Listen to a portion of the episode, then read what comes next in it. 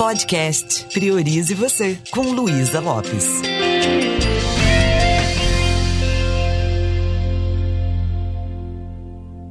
Olá, que bom que você está aqui comigo. Seja você o seu maior aliado. Aconteça o que acontecer, aprenda a estar do seu lado. Esse é o assunto desse episódio.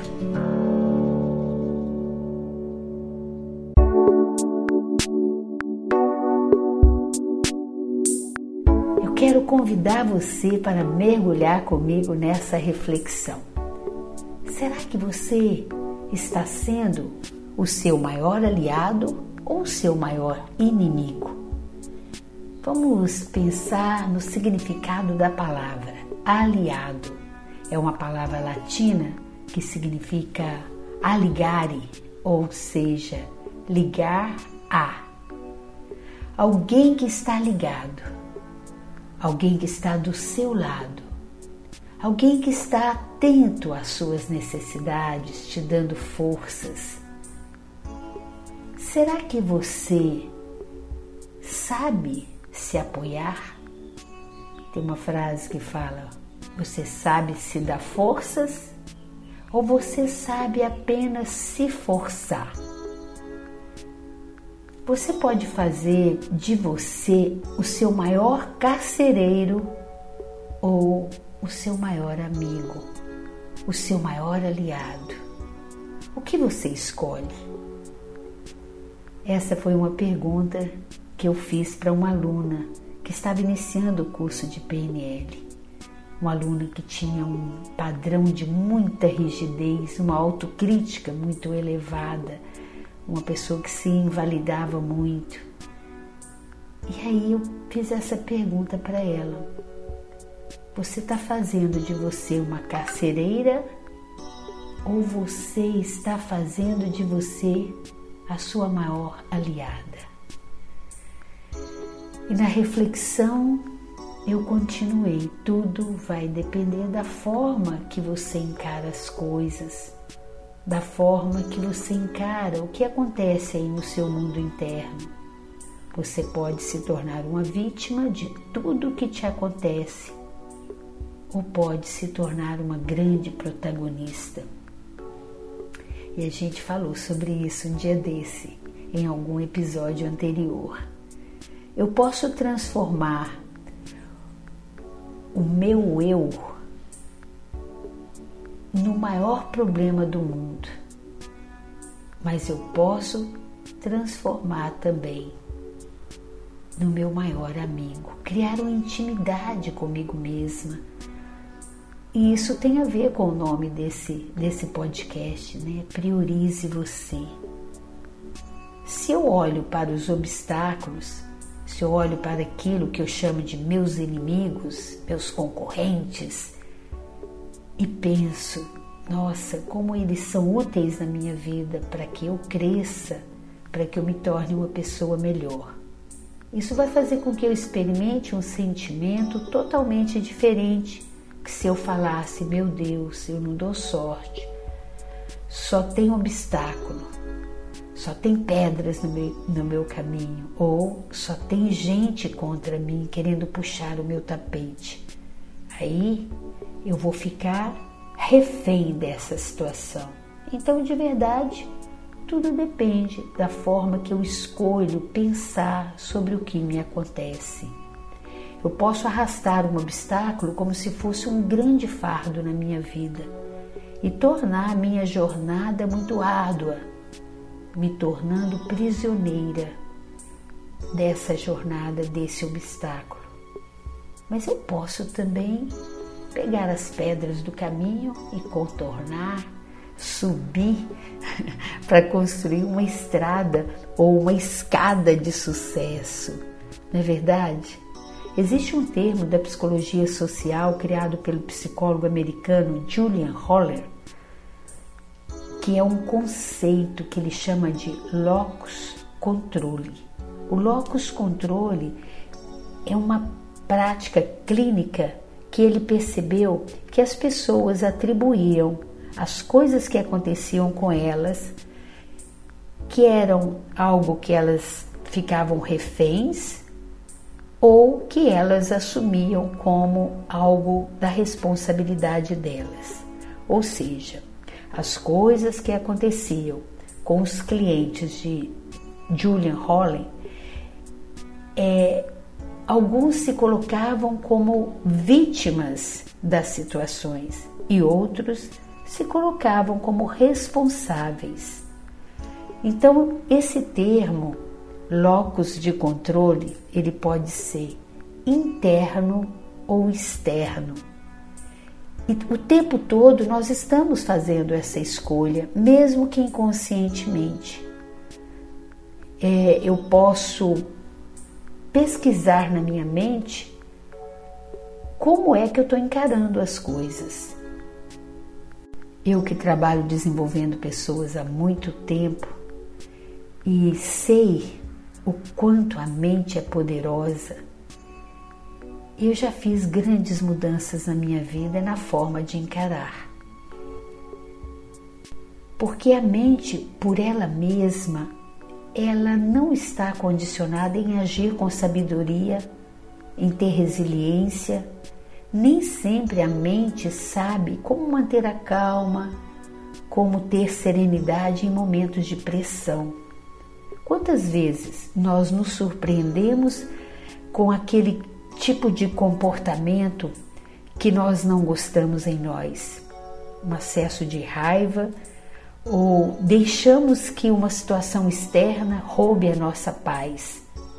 O telefonema de alguém fazendo uma crítica do nosso trabalho, ou quem sabe um comentário de alguém no momento indevido quem sabe alguém dá um esbarrão no nosso carro no trânsito e isso às vezes é suficiente para roubar a nossa paz. E o que o autoconhecimento nos dá é essa liberdade de escolha. Eu quero colocar meu foco de atenção nisso, eu quero ficar prisioneira das coisas que estão acontecendo no mundo externo, ou eu quero me conectar com a minha força interna isso é o que sugere né, sobre esse termo, esse conceito de locus de controle. É uma construção psicológica que se refere às crenças que nós temos sobre como é que nós lidamos com as situações. Ao ter essa percepção de locus de controle, eu posso começar a fazer grandes mudanças na minha vida. Ou seja, eu posso sair desse locus de controle externo, onde eu coloco minha vida condicionada ao que vai acontecer lá fora e perco o foco de atenção naquilo que realmente importa, ou eu trago esse locus de controle para dentro de mim. É quando eu não posso controlar os eventos que estão acontecendo na minha vida, mas eu posso decidir como responder a esses eventos. Então pare um pouquinho, respire fundo e pense. Você considera ser o senhor do seu destino? Ou você é uma vítima das situações?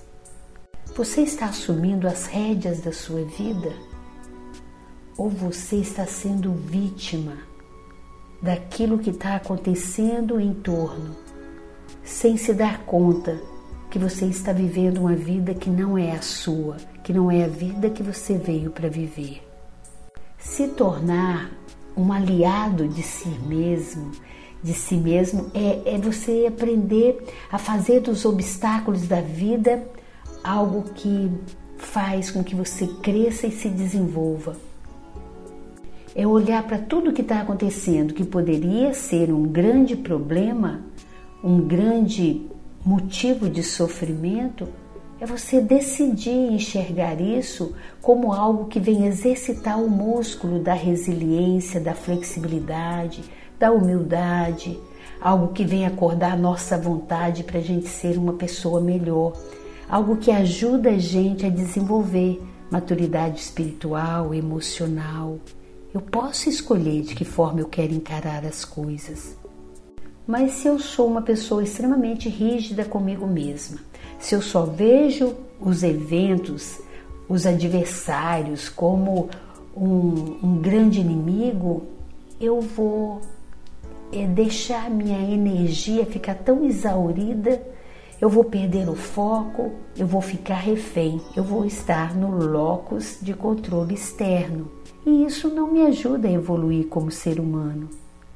Então, para desenvolver essa, essa parceria comigo mesma, eu preciso enfraquecer o meu eu crítico, aquele eu rígido que eu tenho dentro de mim, e preciso dar lugar para o eu empático.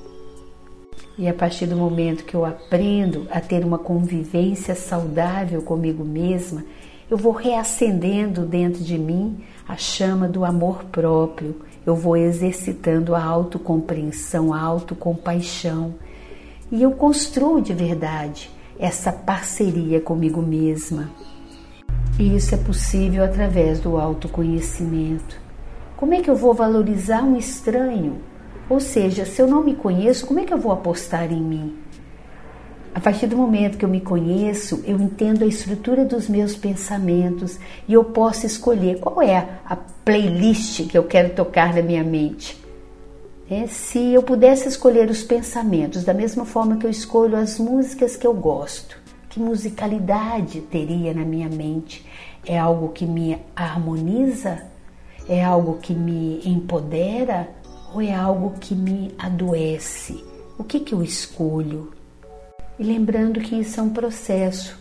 Às vezes a mente está tão acostumada a ficar grudado naquilo que nos empobrece, naquilo que nos faz mal, que nós não só precisamos escolher a playlist, como também prestar atenção no que está acontecendo, qual é a narrativa mental que eu estou tocando aqui dentro, para tornar é, essa relação muito saudável, para que eu seja é, aliada de mim mesma, eu preciso prestar atenção na estrutura mental, emocional, nas minhas atitudes. Caso contrário, eu fico refém, eu fico contra mim, porque é a tendência da mente colocar o foco no que não está funcionando. E convido você a ficar atento, atenta a isso. O que aconteceria se, em vez de você ficar se invalidando, você usasse essa energia para tornar você o seu melhor aliado. Você se lembra de quantas vezes você foi, foi capaz de apoiar uma pessoa?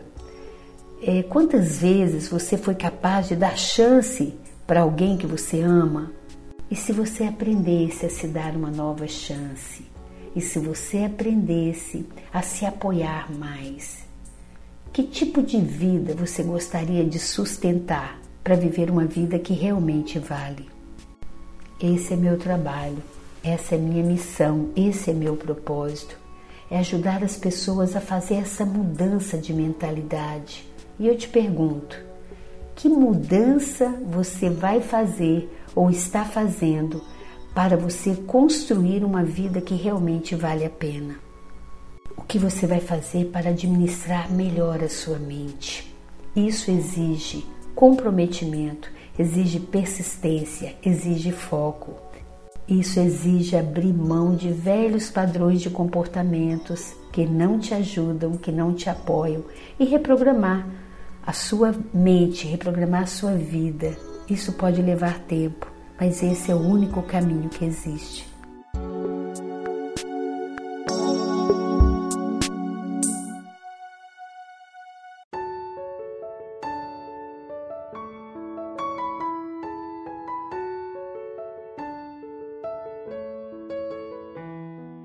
Você pode experimentar uma sensação que as coisas não estão funcionando, mas é porque está faltando você acreditar mais em você e dar tempo ao tempo, jogando novas sementes na sua mente. É preciso dar um tempo para cuidar desse terreno, para a semente é, germinar, brotar, crescer, florescer.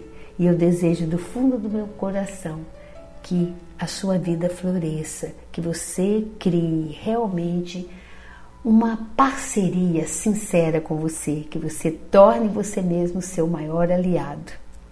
Um beijo bem carinhoso e priorize você.